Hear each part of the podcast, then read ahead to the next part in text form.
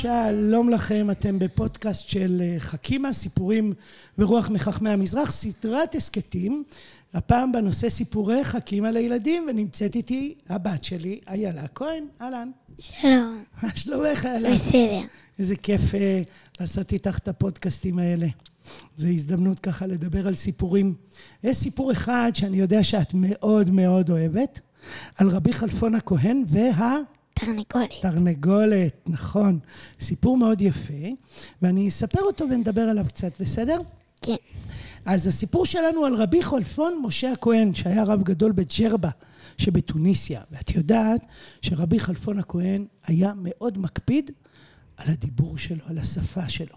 לא לקלל, לא להגיד דברים רעים, לא לעשות לשון הרע, להגיד דברים טובים, לברך. אה, מה, אה, מה את אומרת על הרעיון הזה?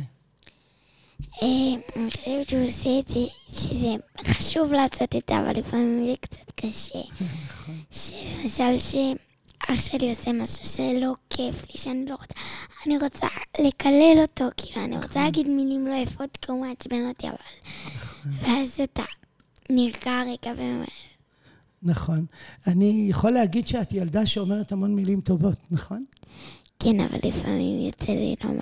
אבל בוא רגע נגיד לך, יפים." אבל בוא נלך למקום החיובי. את הרבה פעמים אומרת מילים טובות, נכון? כן, נגיד, אה, או את אומרת הרבה שלום לאנשים.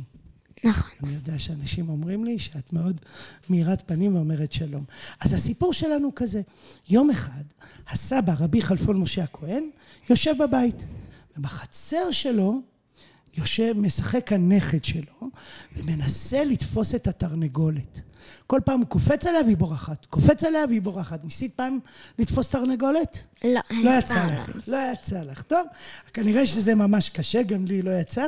והוא כל הזמן מנסה לתפוס את התרנגולת, והיא בורחת, ואז הוא מתחיל לקלל את התרנגולת מעצבים, מכעס.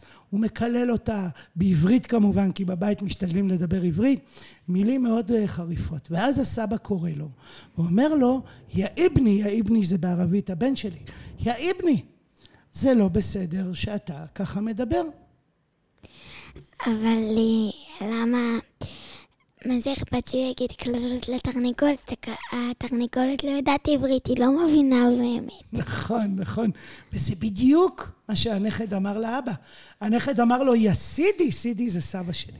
יא סידי, אבל התרנגולת לא מבינה מה שאני מקלל אותה. ואז רבי חלפון אמר לו משפט מאוד יפה. הוא אמר לו שלפעמים, שאנשים חושבים בטעות, שכשהם מדברים, אז הם מציעים משהו מתוך הלב החוצה. כאילו יש להם בלב איזו מחשבה, איזה רגש, ואז הם מוציאים אותו החוצה ושמים אותו ליד כולם, או אומרים אותו למישהו. אבל בעצם, בעצם, בעצם, כשאדם מדבר, הוא מכניס מילים מבחוץ לתוך הלב שלו. אז אם אדם אומר מילים טובות, אז הלב שלו נהיה נקי ושלב ומאיר. ואם הוא אומר מילים רעות, אז זה לא רק שזה פוגע במישהו אחר, באמת התרנגולת לא מבינה עברית, אבל הלב של הנכד יהיה מלוכלך במילים לא יפות. אז בעצם רבי חלפון מלמד אותנו שיש כוח למילים לעשות אותנו יותר טובים.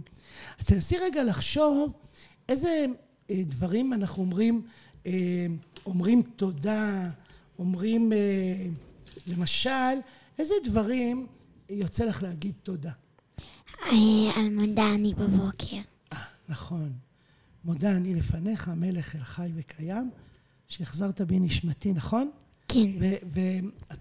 ומה זה עושה לך שאת אומרת מודה אני? זה עושה לי תחושה נעימה שאני אומרת תודה למישהו שבאמת עשה לי משהו. זה נותן לי תחושה שעשיתי מעשה טוב. אז את ממש מבינה את הסיפור של רבי חלפון, כי כשאומרים תודה, הרבה פעמים אומרים למישהו, ואז כשהוא שומע אז הוא שמח.